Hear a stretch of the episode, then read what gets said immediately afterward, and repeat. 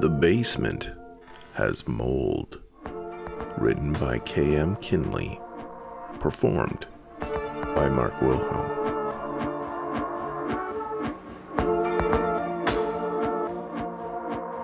The basement has mold. The first time she hears those words, Alice is five years old. Her hand rests on the old brass doorknob of the basement's gritty oaken frame, and she pouts when twisting her wrist does not budge the lock that holds it in place. Her father's hand rests on her shoulder in a grip much tighter than one holding a five year old should use, and he pulls her away from it. Alice remembers the way that her hand slips from the door, her palms slick with sweat. From the tightness of a grip she doesn't realize that she's using. You can't go down there, sweetheart. Her father states uh, apologetically. The basement has mold. That's okay. She responds enthusiastically. I don't mind. She does not understand how mold can hurt her. Her father takes the time to explain what it is. She leaves the situation with a new knowledge and an intimate fear of breathing near strange plants that she does not know the origins of. She does not try to get into the basement again that day. The next time she tries, she is eight, and she is positive that it is where her father is hiding her Christmas presents. The old door is decorated with the singular image of a snowman. Its beady black eyes stare directly down at Alice as she reaches for the doorknob, judging her sins as she performs them. The attentive stare of the snowman makes her uneasy, and the gentle sound of that old song comes into the forefront of her mind. He sees you when you're sleeping. It is the snowman that makes her turn away from the door in the end. His judgment grows too heavy on her young consciousness for her to bear herself to it. She cannot handle the responsibility of knowing that it will be the only one around her to share her secrets. She remembers the terrifying things her father tells her about mold, and she steels herself not to enter. She does not tell her father that she tried. She is 13 when she finally finds herself asking a question that has long since made itself known on the tip of her tongue. Alice only now has the vocabulary enough to fully request a response from her father. She stares at him over the history book propped up on the kitchen table and raises an eyebrow. He does not take notice of her intent gaze, so she brings herself to ask the question out loud. Why don't we have someone come and try and get rid of the mold in the basement? Her father looks at her seriously. He looks at her like he wasn't ready for her to ask such a sharp witted question. And for a moment, Alice feels pride well up in her chest. She is proud that she manages to surprise her father, a man who never seems shocked by anything. She revels in that momentary sense of superiority for a long as it lasts before he shatters it with his own responses. It lingers for so long that she almost misses her father's non-committal shrug as he goes back to his newspaper. His eyes trail along the words in black and white aimlessly, and for a moment, Alice wonders if he's actually reading the newspaper at all. She wonders if he's just pretending to, in order to seem like he isn't interested in her words. Though the thought hurts, it is not one she would put past the man and his varying quirks. I've had a few people come over to fix it, He says, but it always seems to come back. I'm I'm waiting a bit longer before I can call someone else to see if if they can manage it. Alice accepts the answer at that moment. She's satisfied to know that there was at least an attempt to deal with the natural poison growing beneath them. It is only when she is in bed and on the verge of dreamless sleep that she considers the response. She gains a realization of how she had never actually seen anyone enter the house with the purpose of going to the basement. And just when did her father ever call these people to fix it? And when did they come? She falls asleep and the thoughts are lost to the dreamless void shortly after. She does not remember them when she wakes up. Alice is brought to the present by the sound of a kettle whistling shrilly through the late afternoon air. Her hands reach for the familiar buttons on the stove and she flicks the gas off with a practiced precision. The tea kettle simmers down to a dull hum of heat, and she reaches to pour some of the water into a waiting mug filled with a tea bag of chamomile and honeysuckle leaves. They dye the water green and murky with their essence, and it is all of Alice's mental effort not to sip on the boiling hot liquid the moment it steeps into the cup.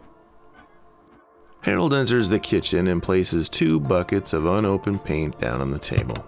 The old wood creaks beneath the added weight, a complaint against the suddenness of their presence, but holds even as he leans on its side. Alice finds herself hopping up onto the countertop as she waits for her tea to finish steeping. She tries to ignore the distinct discomfort that settles into the marrow of her bones as the house she had grown up in now looms over her. Despite her father's death nearly two months ago, this was the first time she had returned to the decrepit little plot of land. Once we repaint the living room, Harold says with an edge of exhaustion in his voice, we should work on retiling the floors in here. Should we get all new tiles or just order replacements for the old ones? Well, that's up to you. Do you want to change the whole look? Alice sighs through her nose as she picks up her mug her brain too muddled with the past several hours of moving to fully make the decision that faces her. She blows on the steaming hot cup of tea and looks up at the ceiling with idle interest. The silence that flows between the two lovers is viscous in its presence and leaves the both of them feeling overwhelmed about the use of words. Alice knows the old house well enough to hear the scrape of wood against the tile as he sits down in one of the antique chairs lining the stained kitchen table.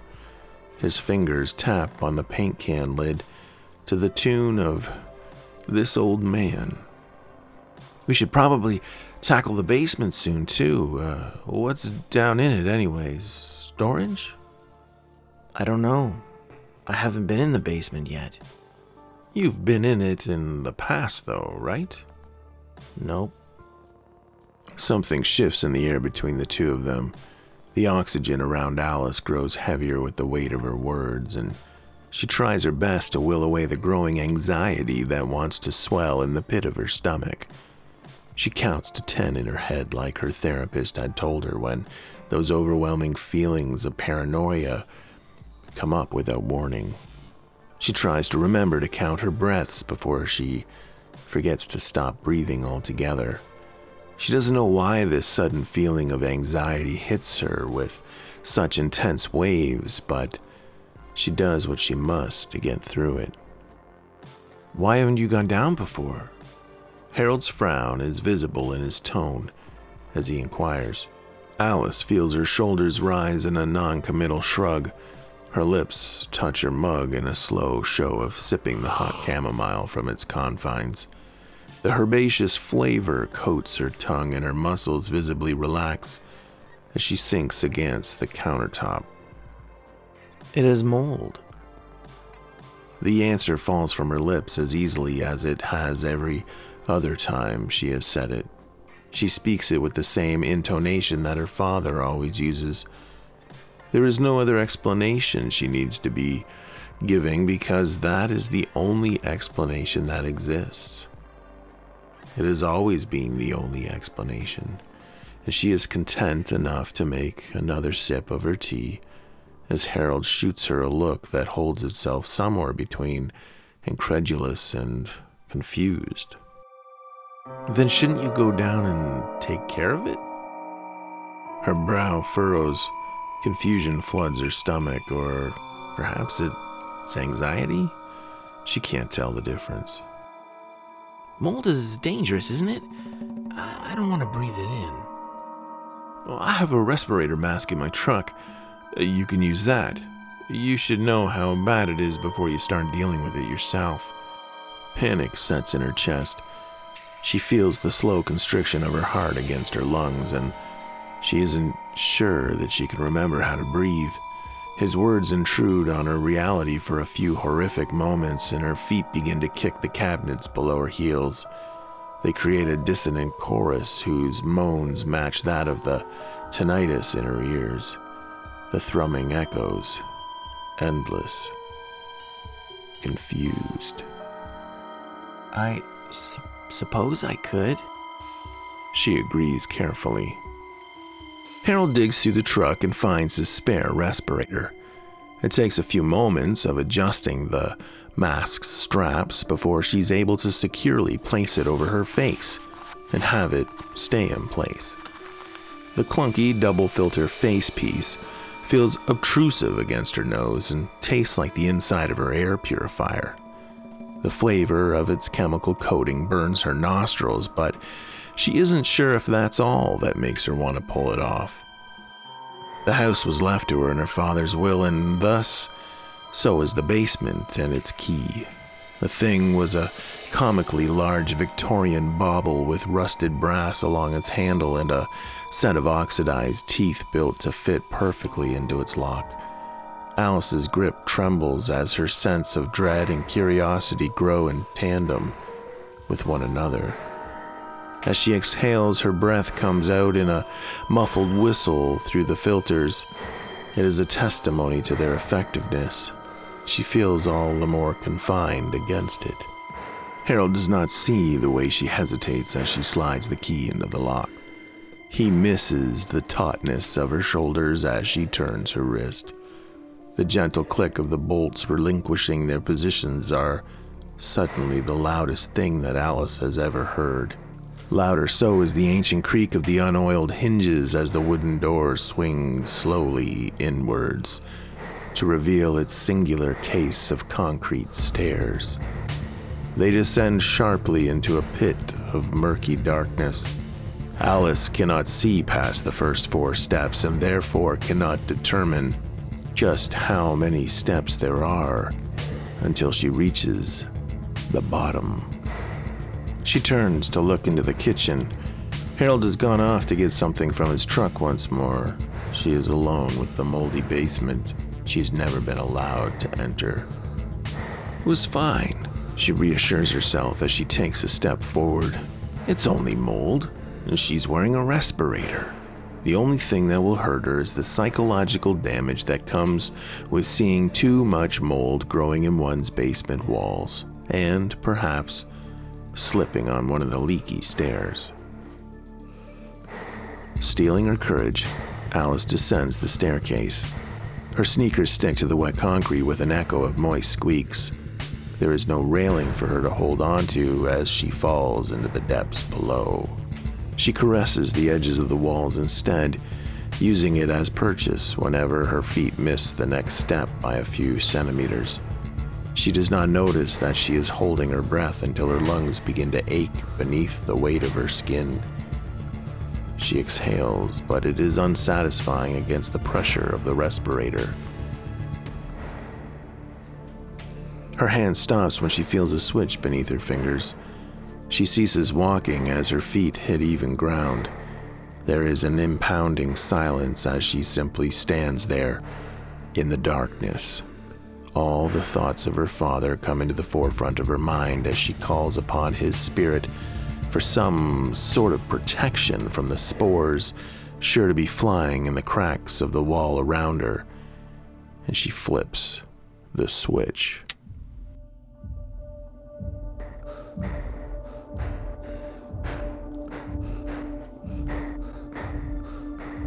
There is no mold in the basement.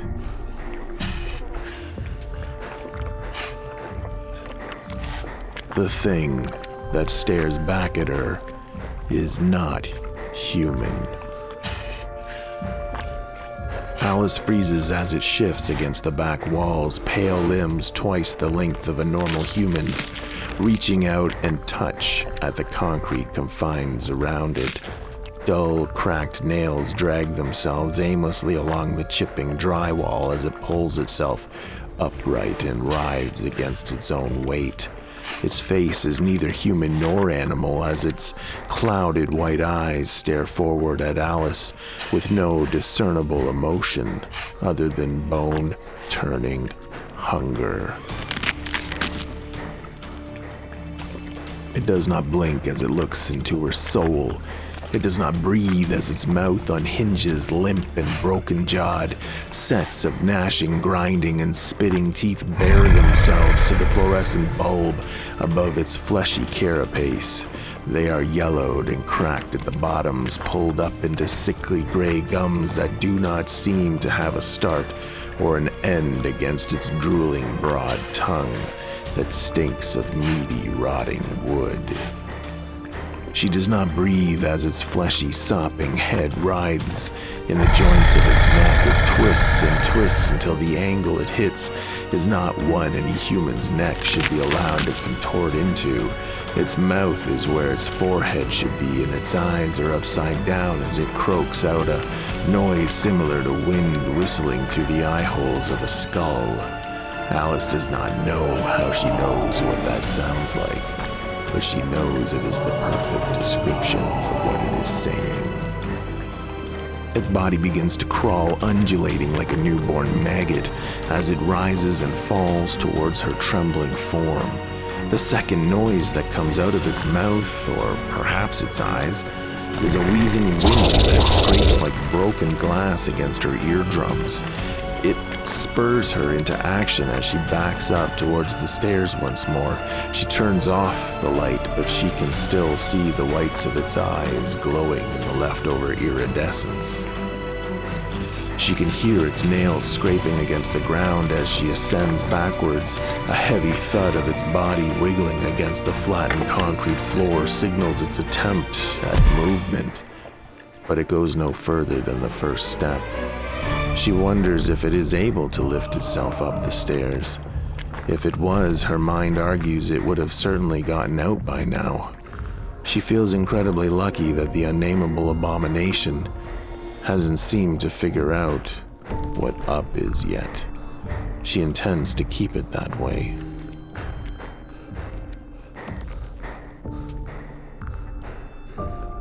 She reaches the top of the staircase after what feels like hours and she slowly closes the door in front of her.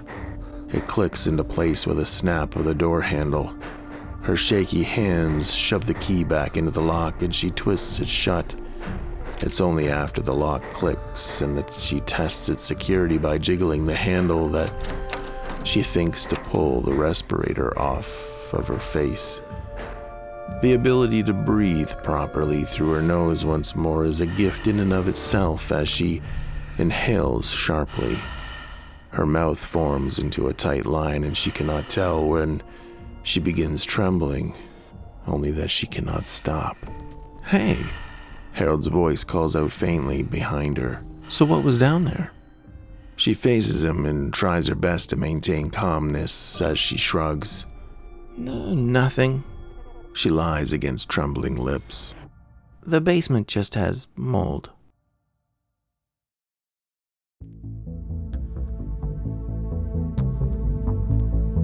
You've been listening to The Basement Has Mold, written by K.M. Kinley for Reedsy Prompts, Contest 107, performed by Mark Wilhelm. This has been your scary moment. Do tune in again if you're brave enough.